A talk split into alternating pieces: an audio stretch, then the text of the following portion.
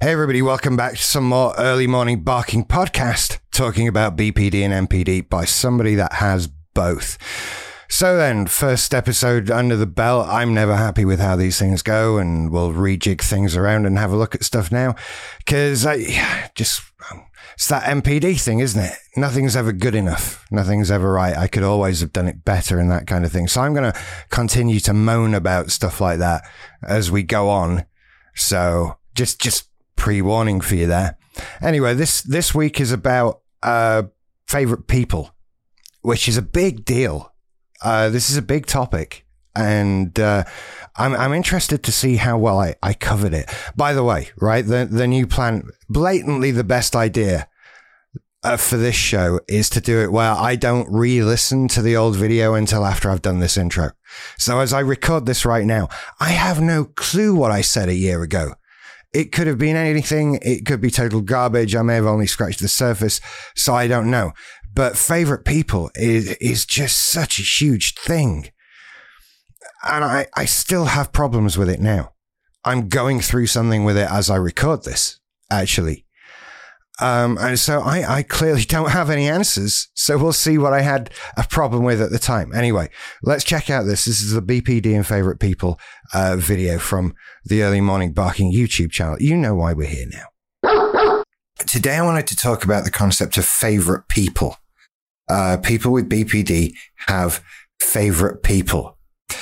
And it's quite an odd concept.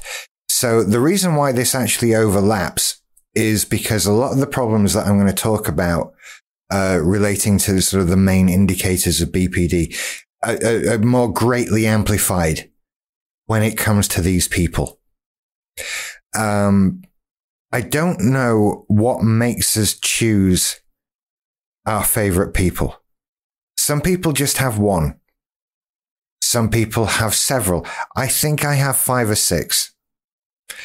Um, there seems to be an element of not quite hero worship, but admiration involved. A sort of aspirational quality. I wish I had this element of this person about me. That kind of thing. Um, That that's kind of what it's like, and and so these people that we put up on this pedestal for for whatever reason have the ability, unbeknown to them, to make or break us at any given moment, and it can come from the the slightest of things. Just all of our energy goes into thinking about what these people think about us. How's my relationship with so-and-so? That's, that's the most important thing. Do they still like me? And we over, overanalyze absolutely every single interaction with these people and every interaction that we see them having with other people. And that's the kind of shit that leads you down the road of, do they like me? What about that thing they said? Were they really smiling when they said that? Did I fuck that up? Did I say the wrong thing? They don't really like me. God, I'm such an idiot. And it just goes on and on and on. And with these favorite people, that is amplified by a million times. It's certainly not a romantic thing. It's not a sexual attraction thing. It's, there's nothing like that involved with it. It is purely a, I don't know. That's, that's the wondrous of wondrous stuff with this. I don't really know. I can tell you what it's like for me. And it is very much like you pick your own group of cool kids and you want to be with the cool kids. That's that's kind of what it's like, but it's totally in your own head. It's totally made up and it, it only works for you. Um, I know that people who have one favorite person have a lot of trouble with that, which I, I can totally understand. You're pouring so much of yourself into this relationship with this other person. and they haven't asked for it. They don't want it. They don't necessarily know what's going on. All they know is you're kind of really clingy and there all the time. And when it's just one person that you see regularly, maybe it's somebody you work with, maybe it's a family member, maybe it's a housemate or something like that. When it's somebody that you actually have unlimited access to, that must be a nightmare for the person that we latch onto. And again, that sort of builds up into our fears about what other people think about us and that kind of thing, because we know we're doing it, but we don't know how to find that level of correct interaction. Do, do you know what it reminds me of? Ye- years and years ago when I was a kid, I was taken to some sort of science museum somewhere.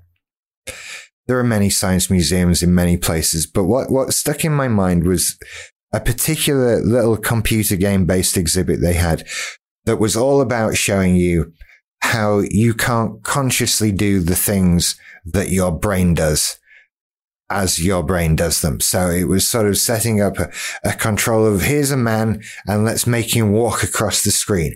And as he's doing that, you're going to control his breathing and his muscle function and all this. There's a button, a slider for everything.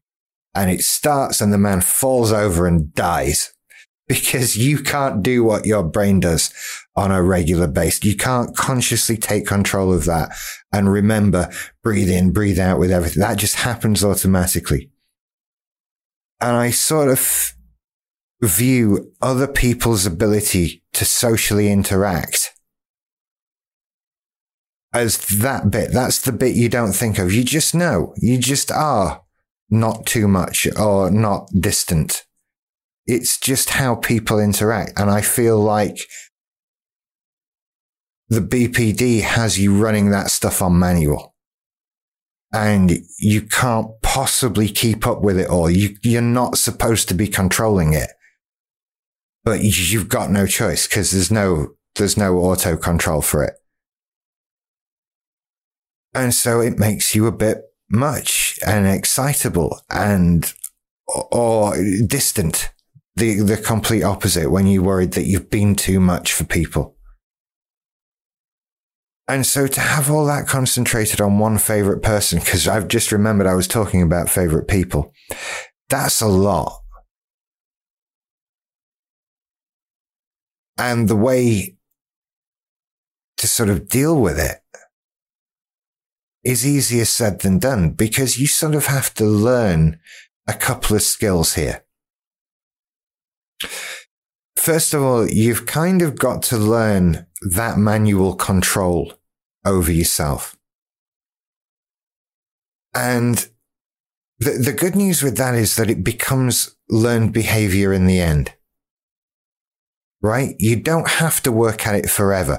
What you learn with the manual control will eventually just take over and become that automatic control. Okay, so you can learn your way out of it. How much of what you have to do to do that will depend on your particular situation and how you are. And it, I suppose it wouldn't hurt if you're lucky enough to have people around you that can honestly tell you this stuff, right? It's difficult to take, but I wonder how useful it would be to be able to sit down with a friend and have them be able to say, without fear of causing upset and offense, you know, on that day when you did that thing, that was a bit much, dude. That is helpful. And that learning that kind of thing is, is, is a benefit you get from group therapy, from being able to talk these things through with other people and compare behaviors and that kind of thing. So you can learn your way out of it, but you have to take the reins for a little bit, which can be extremely daunting and difficult. And I'm not pretending that I've got some magic solution for how you do that. I'm, look, I'm doing my best as I am.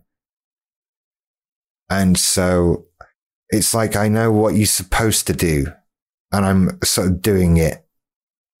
I'm the fat guy doing the workout, but I haven't lost the weight yet. That's, that's what it is. Consequently, I'm also that. But that's by the by. So, favourite people. If you are somebody's favourite person, and I wonder how many people will see this and go, shit, he means me, doesn't he? I'm sorry. Really, I am. You don't pick it. It just is a thing. Right? If you are somebody's favourite person,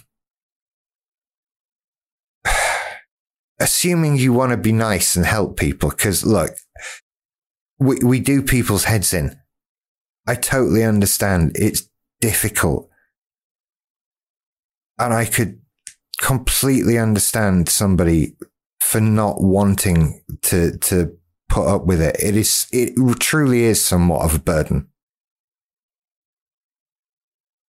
But if you are, if you are willing to help and, and try and be positive in the whole thing, The the best thing to do is to understand and not get frustrated. Try and be honest. Try and be clear about things. On the one hand, I want to say, like, just be aware of how even the smallest thing you do can destroy somebody. But on the other hand, that's not your responsibility. It's actually not. I don't see that as your responsibility. If I'm having irrational feelings about your behavior, that's not your, you aren't doing anything wrong. You don't have to necessarily change your behavior. Me changing my behavior is what's important. So be honest, be open. Be able to talk about it. Don't put up with shit. Don't let somebody make your life miserable for you because you're their favorite person. Um, but at the same time, I think try and understand that the other person is hopefully working through and trying to fix these problems. It's more like give, give them a chance to fix it, sort of thing. And don't get angry at them personally, because the chances are they know what they're doing and don't want to be doing it any more than you want to be going through it. Um, it just feeds into that whole theme of generally be kind, be tolerant, try and understand what somebody else is going through. And at the same time, we try and do the same thing. It's very difficult, but hey, it's all about trying and getting better, isn't it? And you've got to talk about this stuff, otherwise it doesn't get any better. It just gets swept under the carpet for years. Okay then, well, that's that's pretty much it. Favorite people will be mentioned again. It's sort of a tiny thing, but it's important to know at the beginning because, like I say, it is going to come up again. Uh, I just want to say as well before I go, thank you to everybody who gave me such... Well, I was way off. Oh my, right, okay. Okay, so first of all, I'm, I'm going to confess I didn't even listen to all of that. I, I got am I am I that slow and and drone out. I'm going to try and speak faster from now on. So I, I have changed my stance on favourite people quite significantly since then because I've been through a lot with it, and it, it's been quite an eye-opening experience. I've been in a situation where my favourite person has either right. I think clearly when I recorded that, there was a lot of sort of lockdown woe and panic and, and isolation and loneliness going on. Uh, I, I think there's a lot of references to missing friends in there and that sort of thing, which, which is still a thing uh, because as I record this, you know, pandemic's still a thing and, you know, but we're all getting together soon. It's going to be great. Uh, but I, I've had the chance to poke this thing a lot more and look at it a lot more deeply. And I've, I've gone through a situation where my favorite person has somewhat shifted from being one person to another. And it's been interesting. What I've come to, to feel like, and, and do you know what? As I say that, I'm wrong. It hasn't shifted from one person to another. It's spread from one person to another. I think there are now two. Um, and and I, I've come to see these this situation as it's like a, having a human security blanket. There's my new metaphor for favorite personing. It's a, a, a human security blanket. It, it feels like someone that you need to be able to rely on, and you do in your head. And you're so worried about that situation falling apart that you, you get obsessed and you overanalyze and, and you take things very sensitively and, and that sort of thing. But that's what it is. It's it's the one, it's the person or people that we, we fear abandonment from the most. The the ones that we're clinging onto for dear life, like a life preserver in, in a stormy sea, that kind of thing. It, it's, I, I sort of feel a sense more of desperation about it these days. Maybe that's just me. Maybe that's how it's evolved for me. I, I don't feel quite... Maybe I do to a certain extent. I mean, the, these people's words carry weight. And that's, you know, that's the feature of a, a favorite person and, and paying a lot of attention, wanting to know all of their activities and all of their movements and details and all of this sort of thing. And I, I don't know if it's obsessive, if if it's out of worry, um, or, or what it is yet. But it's definitely still there. It's definitely a factor. And I, I, I think it only felt for me like it went away a bit because it was very... It, we had a period where I, I had that favorite person, and because of lockdown and the state of the world, that wasn't an issue, right? It's uh, favorite people only become an issue when they start living their own lives as independent people. And when you're sort of trapped in a house with someone for eighteen months, that's not happening anyway, right? And when you're in a sort of codependent relationship, that's also not happening. So these things don't get poked. And so they don't get dealt with. Now, I'm, I'm, as I say, I'm currently going through a thing where I, I have a favorite person who is not as attached to me as I'm used to in terms of time and attention. Now, I don't have a genuine fear of this person abandoning me. I, I don't really feel that's going to happen. I don't worry about that on a day-to-day, but I still have that, when I'm not getting that person's full and complete attention, I feel that abandonment and that panic when they're going away or not here and that sort of thing. And it, it's very unpleasant. I'm really sick of it, to be honest with you. I, I have things to try, sort of different coping techniques. I've been, it's been suggested to me that I, I sort of write down the things that I know. Like, I know this person isn't going to leave me. I know this person isn't going to not love me anymore, et cetera. Or, or whatever it is that I'm fearing. And then sort of take the time to sit and repeat these things to myself. And that, that sounds like a fairly good idea. So as I sit here, I haven't tried yet. Um, it hasn't come up too much. And I'm sort of trying to also deal with it by engulfing myself in the idea of this person not being with me. Because as, as I've tried to say recently, I think, you know, people are, are under no obligation to be with you. You don't own them. You don't have one hundred percent of their time. They have lives to live. They are independent people that don't exist to serve us and don't exist to make sure that we're happy at all times. So we have to be ready to deal with this, these times when our favorite people aren't available to us. It's, it's very distressing, but it's a fact of life. So whatever techniques are out there for dealing with that, that fear of abandonment, it's got to be worth a go for this. Because for me, that's that's where a lot of the pain comes from, a lot of the worry. It's that it is a fear of abandonment, and it maybe even a, a fear of, of inadequacy, or fear of anything that you feel is bad about yourself that might drive someone else away. It's very easy as people with B P D to get hooked up on these things, to to pay too much attention to what we think is bad about ourselves. And we're not always right about these things being bad about ourselves. We just get down on things. And so this leads to all this fear and projection of this person's got to leave us. This person doesn't love us anymore. This person hates us secretly. This person would rather be with someone else. All of these things need to go away because they harm us and they serve no purpose. And they harm our self-confidence, our self-image. Uh, they stop us getting better. It's a shitter to live with it. And I, I wish I had some more conclusions, which is I, what I think I said at the end of the video, really. All I've come to learn over the last sort of year and a half is the structure works slightly differently than I thought it did.